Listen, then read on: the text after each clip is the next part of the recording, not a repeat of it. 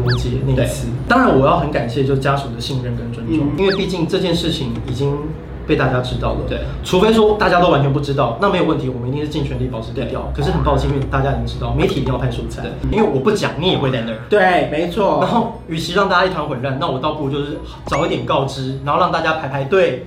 甚至我都还会做到什么样的程度？我就说来，大家都好了哈，好，每个镜位都有位置，都确定 OK 了。嗯、好，然后这个时候再通知家属，再过来。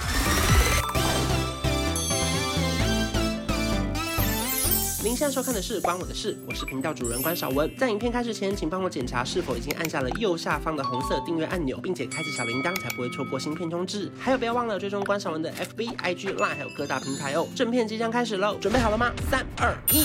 那接下来这个重担之后，你说最大遇到，包含可能有复兴空难，对，那时候是发生新闻看到的那样吗？还是后来为什么你们会接下这么多任务啊？那个时候当然有几个缘分啊，是因为当时是我，哦，我们是跟台北市殡葬管理处是一个签约特业者。嗯、那时候殡葬处处长就打来说，现在飞机掉下来，那很严重，因为这个状况从来没有发生过，嗯、所以也没有人知道该怎么办。嗯、除此之外，就是费用我也不知道该，这个这个可能会没有费用，责任其实在尚未厘清之前，对也不知道说这个款项可以跟谁清，嗯、那有可能没有任何一毛钱，就是问你说能不能帮忙？对，那你能不能帮忙？也不知道哪来的一种就是傲气，嗯、就是一种很臭屁，就是说，就是、当然可以啊，就说没问题。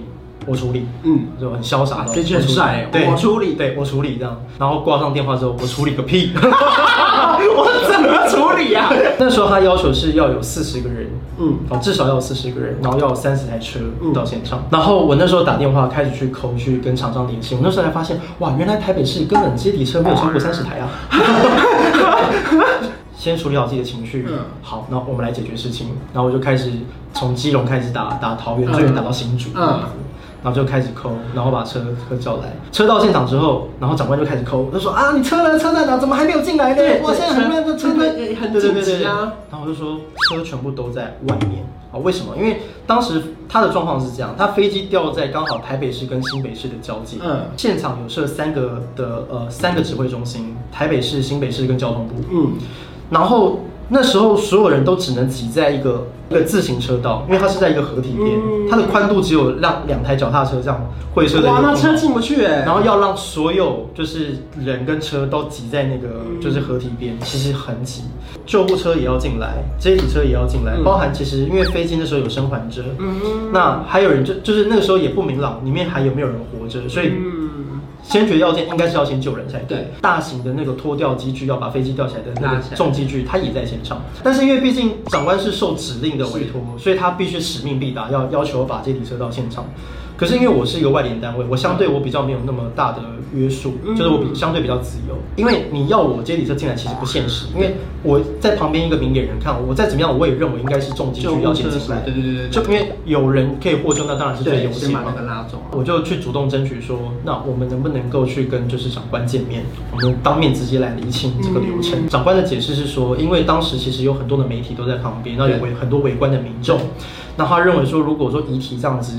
被拉上来，然后因为我们一定要先验初步先验尸，对，先确认一些状况之后，才能可以后送到殡仪馆。嗯、那他会觉得说这样子其实很不尊重亡者。我们来商量一件事情，就是说，嗯、那我去搭两个大的帐篷。嗯、那如果说亡者如果在拉上岸，好，要做一个初步的验尸的时候，那我们就是把它围起来，就是用尸袋好把它就是围好之后，我们就放在帐篷里面，确保这些往生大德他不会。风吹日晒雨淋这样子，复兴空难发生这件事情其实是一个分水岭。嗯，在那以前，其实我管人事是管不动的。嗯，我只是空有虚名，就是哦，你是一个老板，没有这很正常，因为我确实就是一个空降部队啊，而且我就是讲的就是一个二代，对，所以。所以说真的，那这是事实吗？那所以，所以人家要怎么样心服口服的去接受你的领导呢？对，那不算什么？嗯。可是我觉得这件事情的发生，就是让他们看到说，原来这个人他是有承担的能力。嗯。但你们面对那么多场景的时候，有时候其实像我们媒体都会到现场，是。其实我们大家会希望可以拍到一些画面，或者可以有访问旁边的受访者。对对对。可是那跟你们的工作会不会有一些冲突，或是我们有挡到你们的路吗？绝对会。就对，因为我们也有我们长官的压力，他说你一定要访到那个谁谁谁的家属，超讨厌。也许是因为经验的关系了，所以其实呃，长年以来跟媒体其实都有些互动。是，所以其实我很清楚知道说，身为媒体记者的压力，因为你们不可能就是他说哦，没办法，我没拍到算了，不可能，不可能，不可能，绝对不可能。很多时候反而会造成家属更大的。困扰。站在我们的立场，我们一定是要为家属着想，对，所以我一定要去保护到包含家属的隐私或者他们所在乎的任何一个点，这是一定的。但是这样做就真的就就会比较好嘛？坦白讲不一定，对，因为有时候如果你有印象的话，就是有这种状况会怎么样？就是家属在拿那个牌位在走还是怎么样，就一堆那种黑衣人雨伞撑着，然后就媒体推推挤啊。如果是名人的话，他可能因为他必须要有东西报，对对，所以记者就要想尽各种方法去挖一些奇奇怪怪的一些边角料，然后来来报。那其实对家属某种程度上。也不一定是他们惹见的。这么多年的经验之后，就是在后来，像这几次，包含最近一次是那个罗杰那一次。当然，我要很感谢就家属的信任跟尊重，因为我就跟他们协调，就是说我们其实尽量保持低调，这个我完全认同。是，只是就是说，因为毕竟这件事情已经被大家知道了。对，除非说大家都完全不知道，那没有问题，我们一定是尽全力保持低调。可是很抱歉，因为大家已经知道，媒体一定要拍素材，你不要来烦家属，让家属可以好好的去做他们的仪式。可是我们就是提供一些媒体他们想要报的素材，是给他们，让他们可以跟长官交代，以及提供一些餐点很好吃的。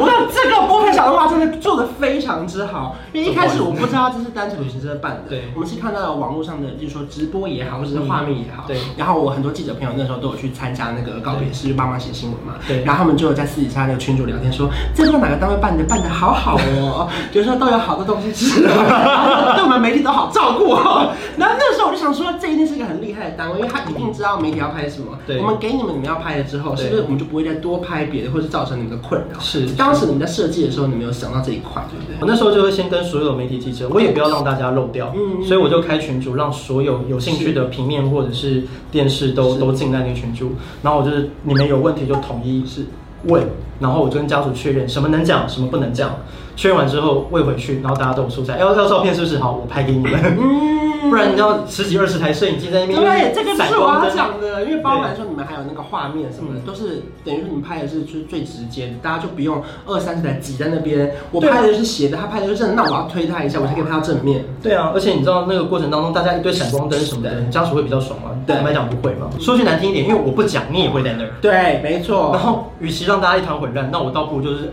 早一点告知，然后让大家排排队。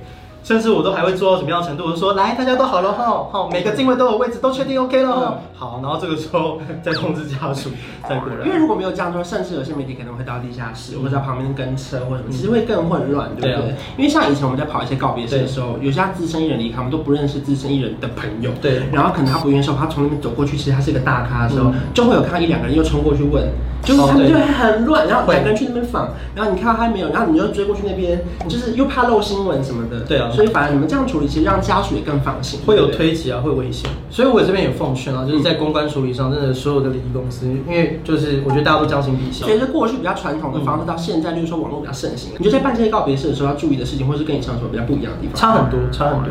以前的观念比较重视在于所谓的家庭家庭的凝聚跟传承，因为比以前毕竟是大家庭，嗯，而且以前的观念大家比较是一种比较知识化的，嗯，对，因为对于标新立异或者是克制，会让过去的人没有安全感。可是现在来讲的话，就是随着说，大家每个人的自由意识越来越高涨，然后我为什么要跟别人一样？对，我才不要跟别人一样，我想要有我自己的特色跟个性。我太太是做婚礼的，所以我常常去那个她的婚宴会场去看她工作这样子，我就发现很有趣啊。那种婚宴对不对？仪式感很重啊，对对。可是你曾几何时有看过那种新郎新娘在走红毯的时候，另外一端等待他的是西方三圣？没没有，嗯，就是。大家来参加你的婚宴，跟你的宗教信仰无关，我们只是纯粹来祝福你这对新人。是，很荣幸有机会可以参与你人生重要的时刻。嗯、那丧礼其实我我个人认为也一样，嗯、就是我觉得宗教观不一定会那么重要，嗯，其实更多的是来参与这个人的最后的人生的呃。毕业典礼，然后怎么样去定义？那大家一起来做做最后一个怀念。而且我觉得，其实这几年的丧礼越来越活泼，是在于就是说鼓励很多他的，比如说他的同事，嗯，他的员工或他的好朋友，然后偶尔上台说说话，讲讲话，就好像每一个人会带着自己的一块拼图，对，然后去拼出一个他更完整的样貌。也许比如说像我认识关关，只是认识在工作上表现的你，嗯，然后你很专业，然后你很温暖。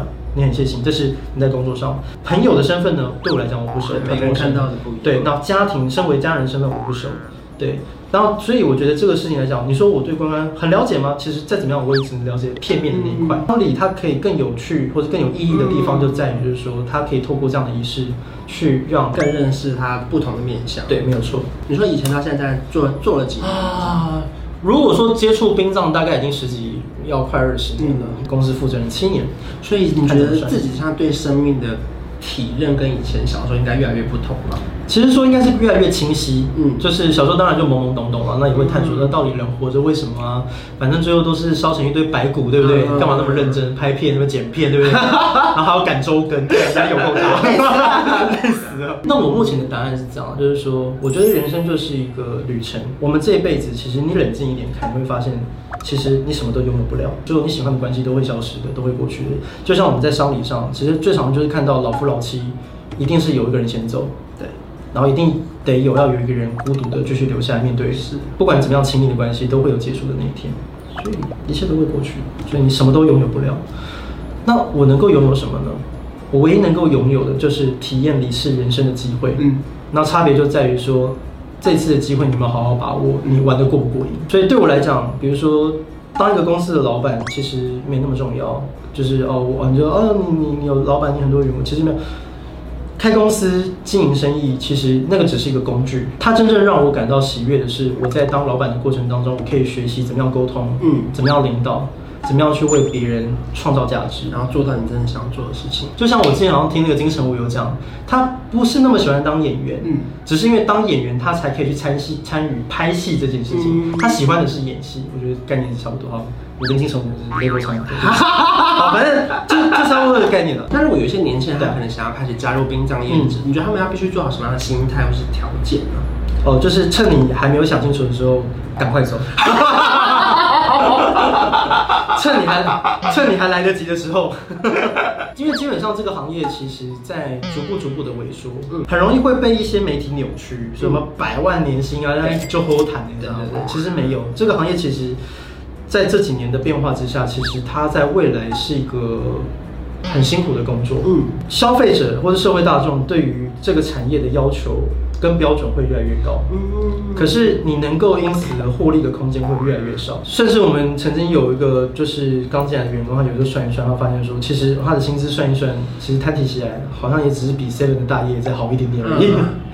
可是他要需要牺牲掉很多东西，他觉得并没有那么划算。然后很多人其实他熬不住。那个在沉潜的那个阶段，然后就就失败了。如果说你是为了想要赚钱，那就是赚很多很多的钱，那我个人我其实没有那么推荐你来进入殡葬行业。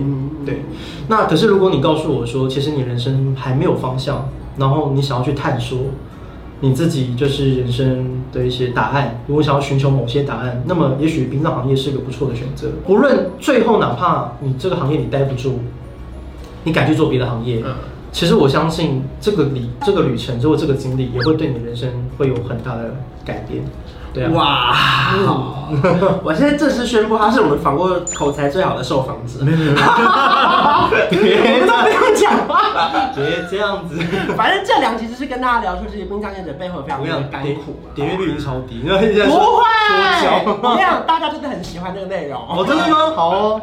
所以我们才特别聊了那么多。所以如果说呢，大家真的很喜欢这系列的影片的话，其实是订阅小冬瓜 YouTube，对不对？谢谢。就单程旅行社。是的。里面有非常多的内容，其实我觉得非常。实用也好，或是非常感动也好，大家可以在那边听到很多故事。单程旅行社成立的核心初衷就是希望能够打造一个让人不害怕死亡。嗯，当今天有一天他离开这个世界的时候，是充满幸福、没有遗憾的离开。谢谢小冬瓜，谢谢。如果说你喜欢这期影片，不要忘记订阅我的频道，还有开启小铃铛。我们下次见，拜拜。